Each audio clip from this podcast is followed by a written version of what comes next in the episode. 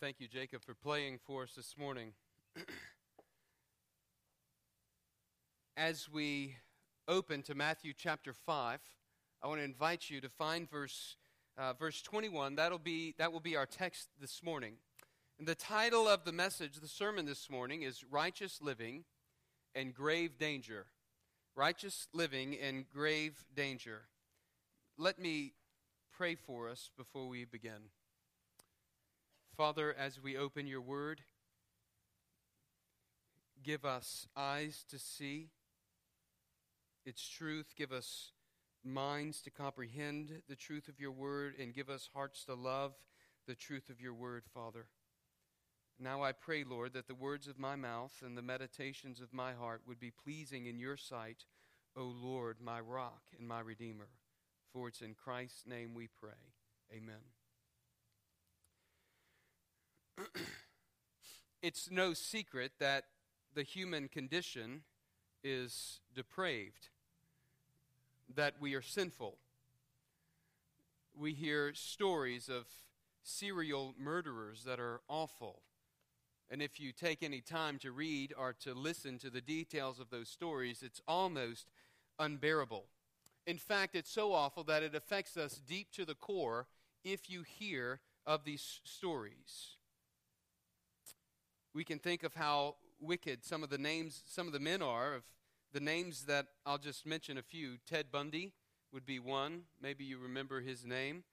Or John Wayne Gacy. Maybe you remember his name, who, upon his capture, 33 bodies were found from underneath the cavity of his home um, of children that he had abducted.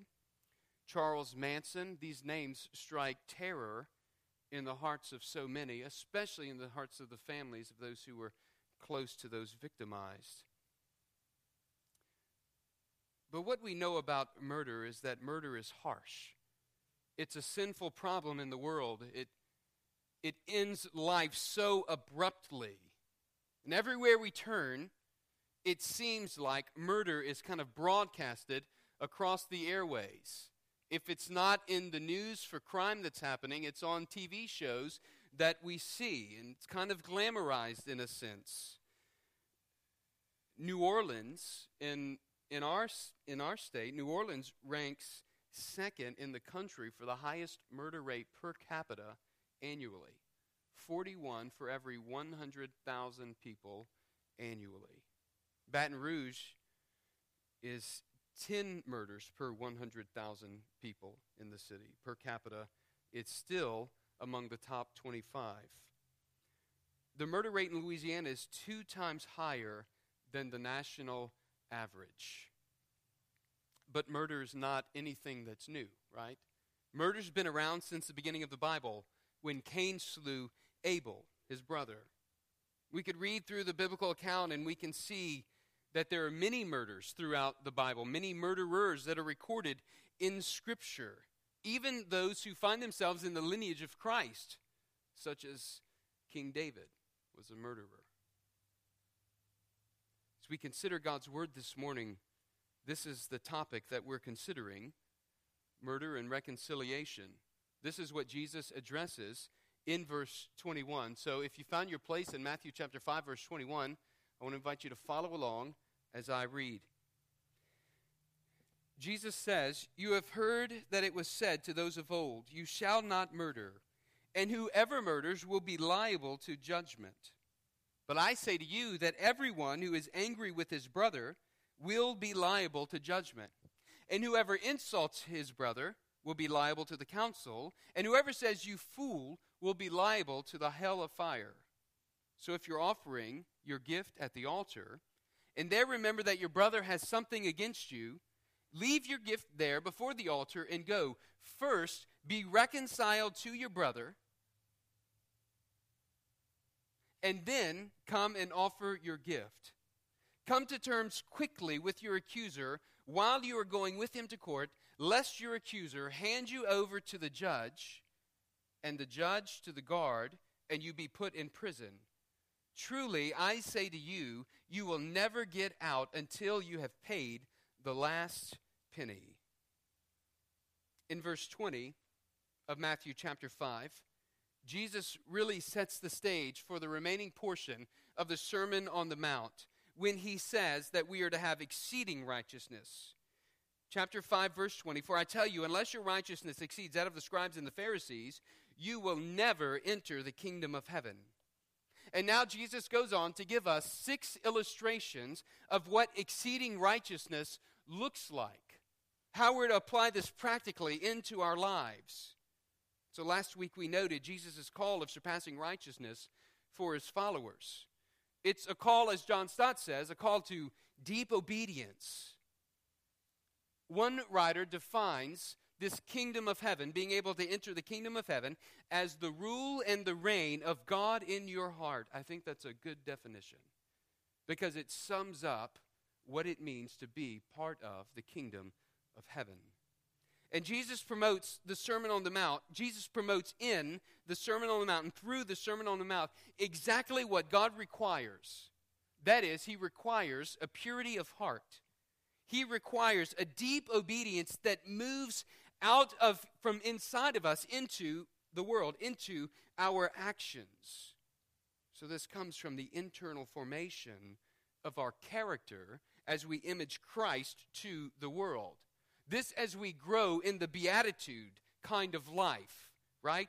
Verses 2 through 11 or 2 through 10, these beatitudes that Jesus lists. But I, I just want to make one note before we look into the text, and it's this that we, we're not talking about works based salvation this morning. We're not talking about earning our way into heaven. That is not what we are talking about this morning. What we're talking about this morning is the culpability of believers in pursuing the righteous life. The responsibility that you and I have, believer, as God's children, as followers of Christ, as disciples of Christ, to walk in righteousness, pursuing purity of the truth.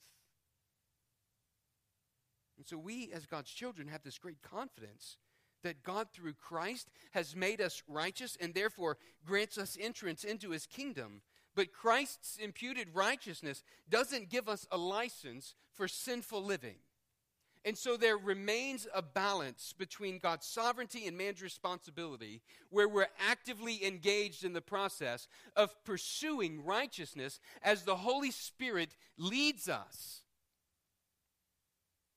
The Holy Spirit works in our lives to transform us. And as God's word is applied into our lives and, and it transforms us from the inside out, so that the heart then affects the actions that we live. And so this is a matter primarily of one's heart. So this is what Jesus is teaching when he calls his followers to a life of surpassing righteousness. He's teaching us to live with a heart of purity. He's calling us to see the difference between carrying out the letter of the law and carrying out the spirit of the law. And so this morning, I want us to see as believers that believers grow as peacemakers when we guard our hearts from anger and seek opportunities for reconciliation. Believers grow as peacemakers when we guard our hearts from anger and seek opportunities for reconciliation. For this is what Jesus is calling us to in this passage this morning. And so the six illustrations of how surpassing righteousness applies practically follow from verses 21 through verse 48. But first, in verses 21 through 26, Jesus looks at anger, and he looks at murder, and he looks at reconciliation. And so, first in verses 21 and 22, we see the danger of anger. The first illustration of surpassing righteousness is the sixth commandment. And he says it in verse 21, right?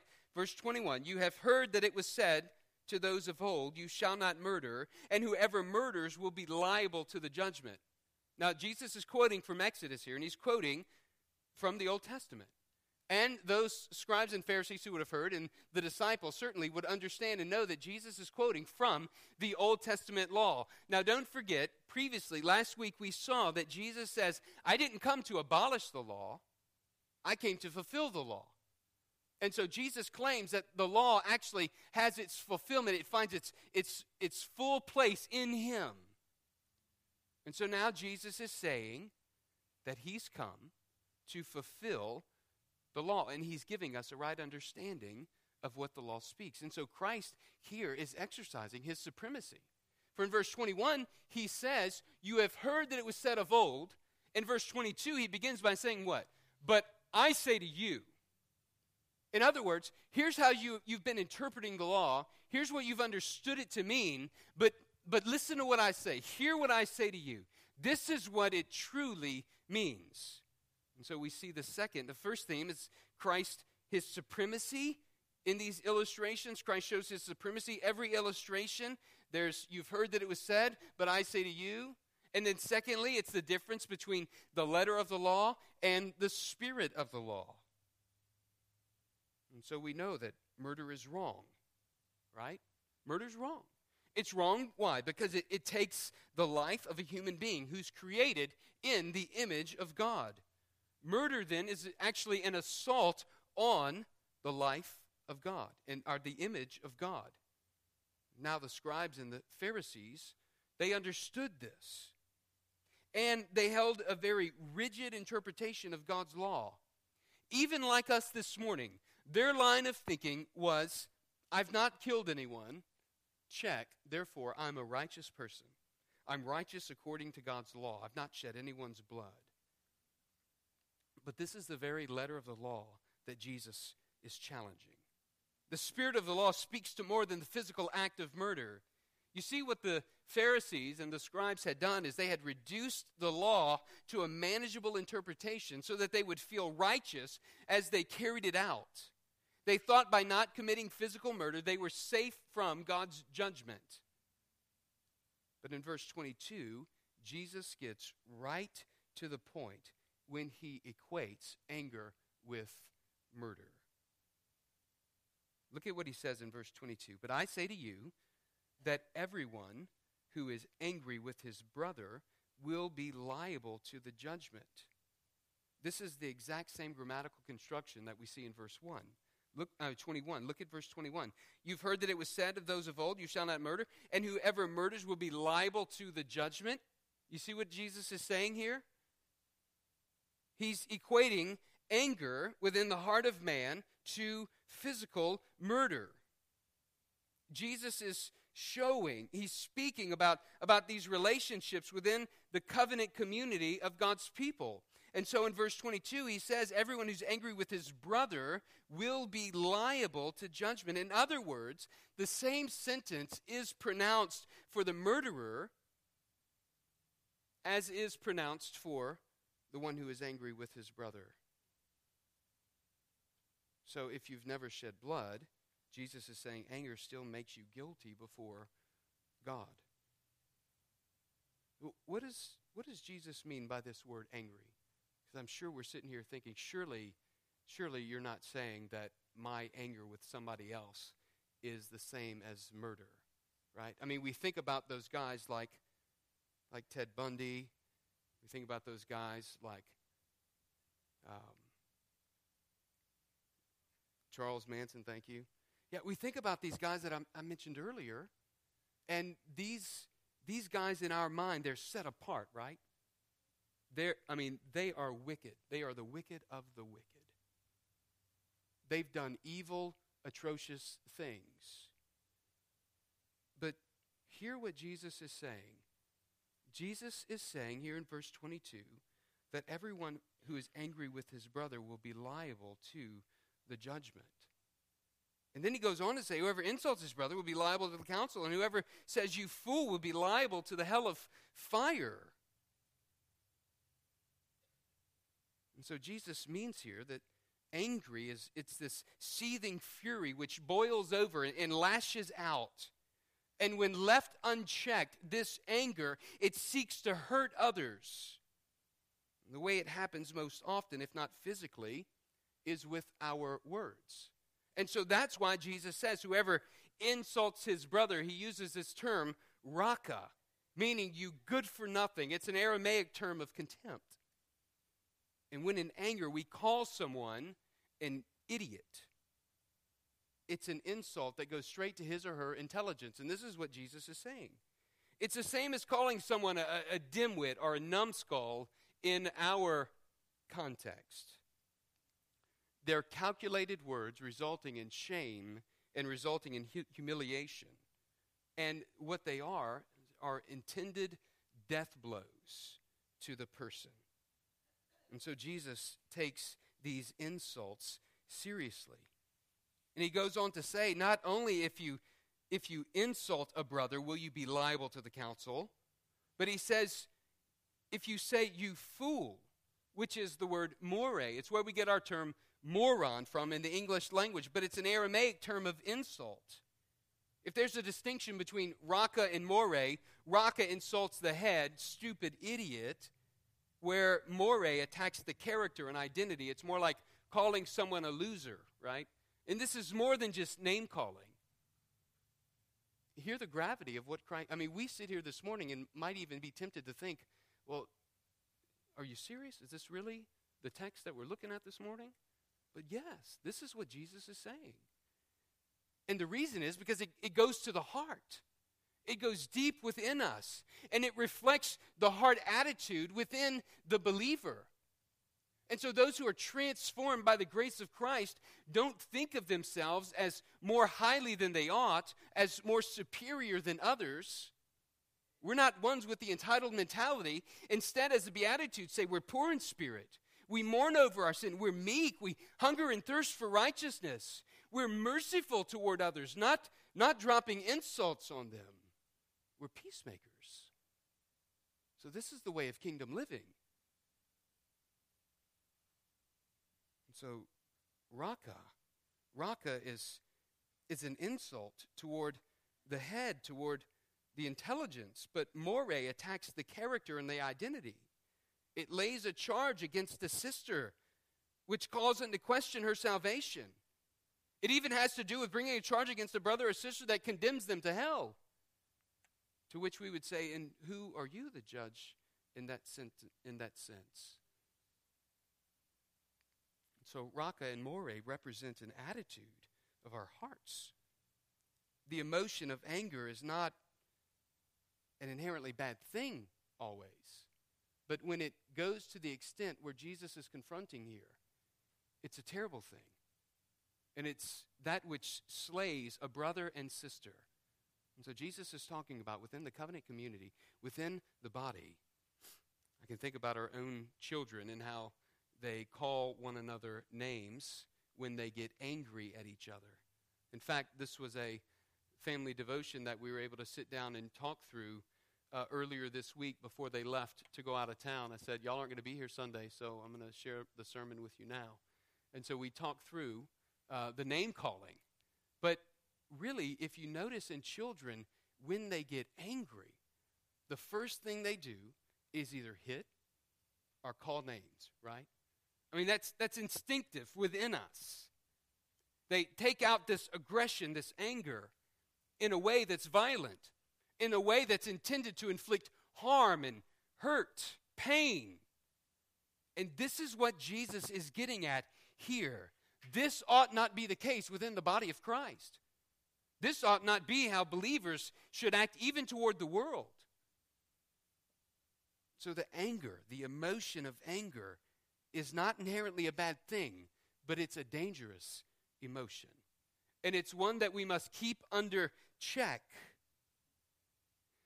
I like how one commentator talked about anger as an indicator. It's like a sign.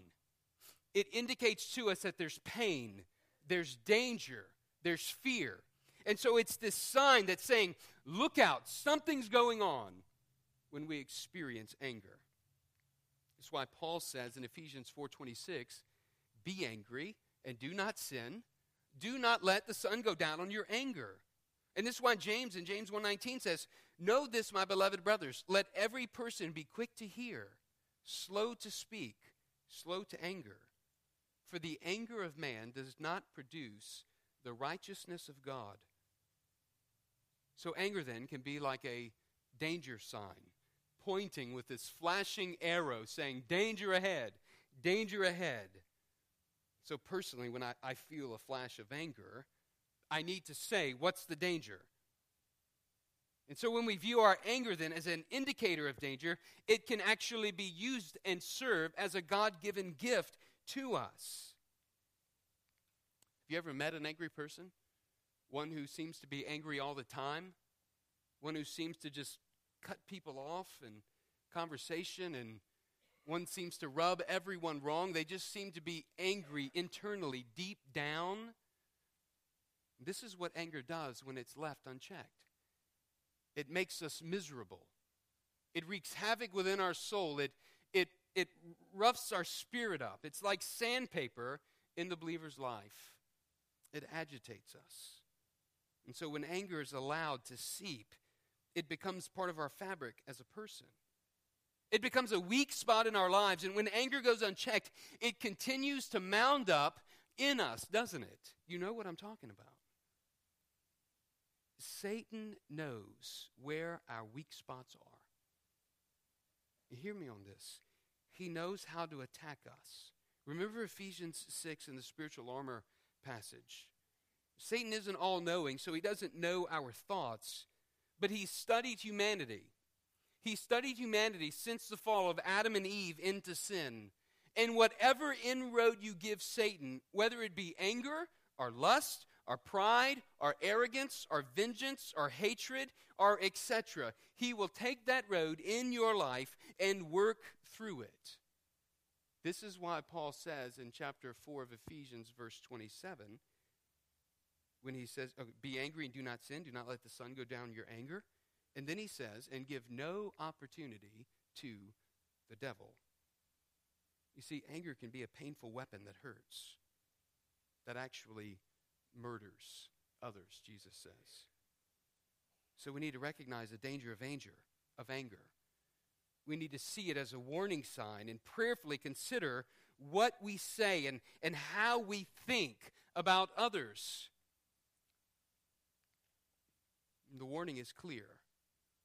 Jesus is saying, don't think you're safe from hell simply because we've not shed blood. Jesus says we're guilty enough to receive the judgment of hell if we've harbored anger and contempt in our hearts toward a brother or sister. And so realize, realize here that Jesus' radical demand of righteousness is meant to drive us to Him for grace, not to make us despair, but to drive us to Him for grace. Because all of us in this room we are condemned before God because we have harbored this anger in our own hearts toward another. And what Jesus is saying is we have slayed others. We have assassinated their character. We've assassinated their identity. We've assassinated their intellect. We've assassinated them as a person. And so, foundationally, hear this foundationally, this deals with our hearts before God. And it deals with living out relationships with others. So let me ask you this morning has Christ radically, has Christ's radical righteousness truly penetrated our relationships within the body, with others? What's the work that God is still doing in your life? Is anger something that needs to be put in check? Philippians 4 8, Paul writes, Finally, brothers, whatever is true whatever is honorable, whatever is just, whatever is pure, whatever is lovely, whatever is commendable, if there is any excellence, if there's anything worthy of praise, think about these things, right? Set our minds upon the things of God so that we might walk righteously and live righteously.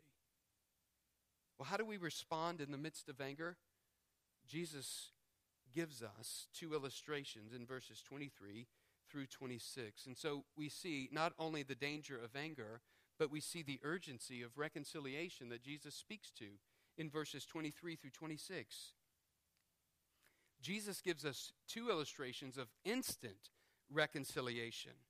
Look at verses 23 and 24. He says, So if you're offering your gift at the altar, and there remember that your brother has something against you, leave your gift there before the altar and go. first be reconciled to your brother, and then come and offer your gift.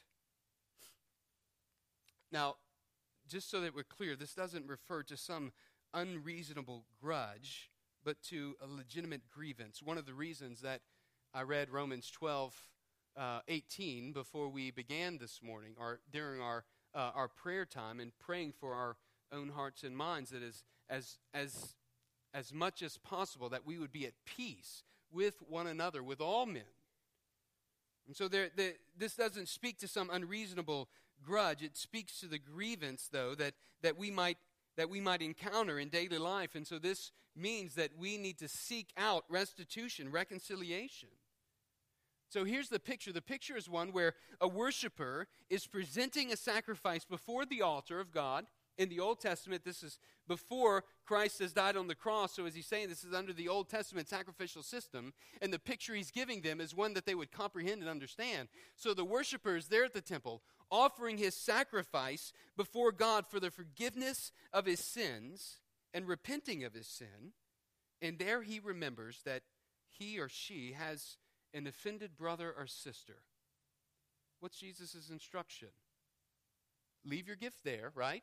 And go and make things right. Go and be reconciled. And then come back and then worship me. But hear the urgency of Jesus' words. It's unmistakable.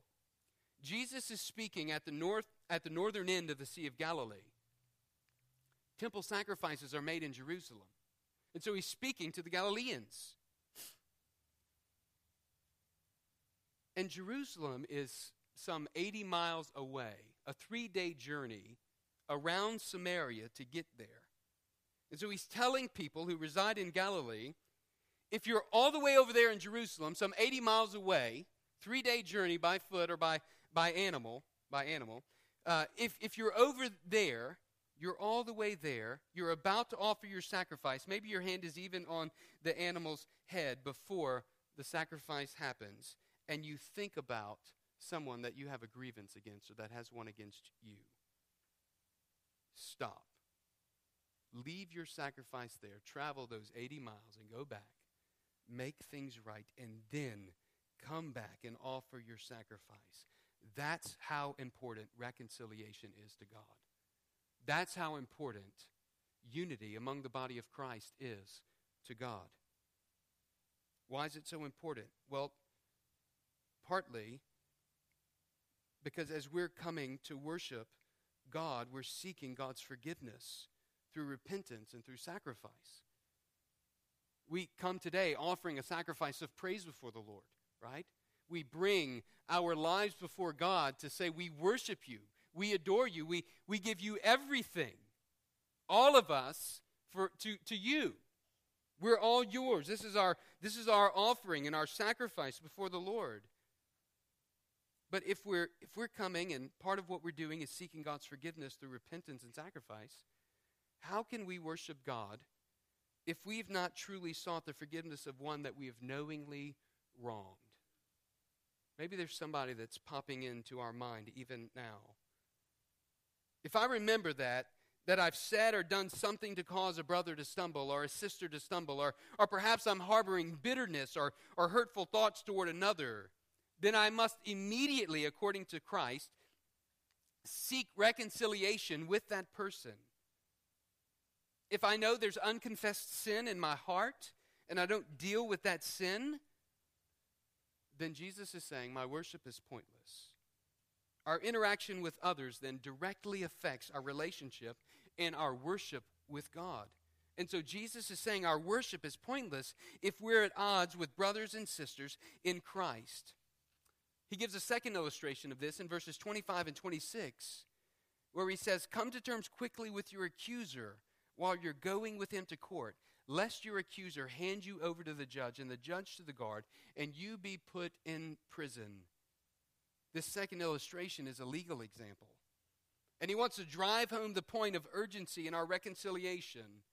He's saying when we have sinned against another and we're guilty of that charge, it's better to settle as soon as possible for this penalty for our offense.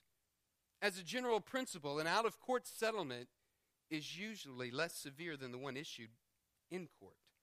And so oftentimes, a jail sentence then meant that person would remain in jail for the rest of their life because they had no way to pay or to work off the debt that they owed. The point is, when we have sinned against a brother or sinned against a sister, we should be quick to seek reconciliation, to seek forgiveness, to make restitution for the sin that we have committed against them. This is the urgency. Jesus is saying if you've harmed someone, it's your responsibility to go and to be reconciled. If you have something against a brother or sister, you go and be reconciled to them. If there's a broken relationship, whose responsibility is it to initiate reconciliation? Is it theirs? No, it's yours. It's mine. It doesn't matter whether we did it or we were the ones who were offended. It's our responsibility. This is hard, isn't it? It's hard to go and to seek reconciliation with someone, even maybe who has offended you. But it's hard to humbly come before others when we've offended them, when we've done them wrong, and to humbly say, I'm sorry, I've done you wrong, please forgive me, because it makes us vulnerable. And in our society, our culture, no one wants to admit they're wrong. Maybe mistaken, but they did not, they did not do wrong. And so again, we see this countercultural view of living as a kingdom citizen of God. It's the wrong view to say that it's always someone else's responsibility. It's our responsibility to seek instant reconciliation, Jesus is saying. So, reconciliation should actually then be part of our weekly routine, should it not? Jesus is saying, before you can bring your offering of worship to me, seek to be reconciled with your brother or sister. And so, understanding then who we are in Christ, I think, makes it easier for the believer to humbly approach someone that we've hurt seeking their forgiveness. Jesus says the Beatitude life is one who seeks to be merciful, one who seeks to be pure in heart, one who seeks to be a peacemaker. This is as we've studied recently in Galatians chapter 6. Do not be deceived. God is not mocked. Whatever one sows, that will he also reap. For the one who sows to his flesh will from the flesh reap corruption, but the one who sows to the Spirit will from the Spirit reap eternal life. And let us not grow weary of doing good, for in due season we will reap if we do not give up, right? So then, as we have opportunity, let us do good to everyone, especially to those who are of the household of faith. Hear Jesus' words here. I say to you that everyone who is angry with his brother will be liable to judgment. If you're offering your gift at the altar and there remember that your brother has something against you, leave your gift there. Go and first be reconciled to your brother, right? In verse 25, he says, Come to terms quickly with your accuser, the one who has accused you. I wonder if there are any here this morning who've sinned against a brother or sister, and the Lord has used this time this morning to bring it to your mind. I wonder if anyone here this morning is struggling with anger and realize that it's eating you alive inside. You realize that you can't overcome it in your own strength. I invite you to turn to Christ and look to Christ, who is the one who can give you strength to overcome the anger within. Maybe this morning you're struggling with a particular sin that you've committed against a brother. Maybe it's slander or anger that's progressed from emotion even to verbal attacks. Maybe you're harboring bitterness or a grudge that needs to be confronted and dealt with this morning. If God has brought a particular sin to your mind that you need to deal with, I want to encourage you don't hesitate to confess that before the Lord this morning and seek to make it right with the one that you've offended or the one who has offended you. Jesus challenges us this morning from Scripture that we as believers are to grow as peacemakers and we will grow as peacemakers when we guard our hearts from anger and seek opportunities for reconciliation. And so Jesus is challenging us not to simply look at the letter of the law, but look at the heart of the matter. Within the heart, how are we responding to others? What's our relationship like with God and with others? Are we seeking out reconciliation? Are we seeking to be in right relationship, walking in unity as one body, walking in unity with brothers and sisters? Is this our desire as a church, as a believer, as a community of faith? I pray that it is. But if it's not this morning, I pray that you will take some time to confess your sin before the Lord, to seek his forgiveness, and then go to those people that maybe God has laid on your mind and to seek restitution, reconciliation. Let us pray this morning. Father, we thank you for Christ, our Savior, and his words to us that show us how seriously the anger within our own hearts can be, how serious the anger within our own hearts can be. And Father, we pray that you would help us to guard against this anger, that you would help us to seek to walk in truth and in light, that we would be salt and light in the midst of the earth. And Father, that the Beatitudes would become growingly, increasingly more present in our lives as we walk by your Spirit and seek to follow you. Guard us, Father, from temptation. Keep us from evil, O Lord. And teach us to walk in your ways for your glory and for the good of your people. It's in Christ's name we pray. Amen. Would you stand this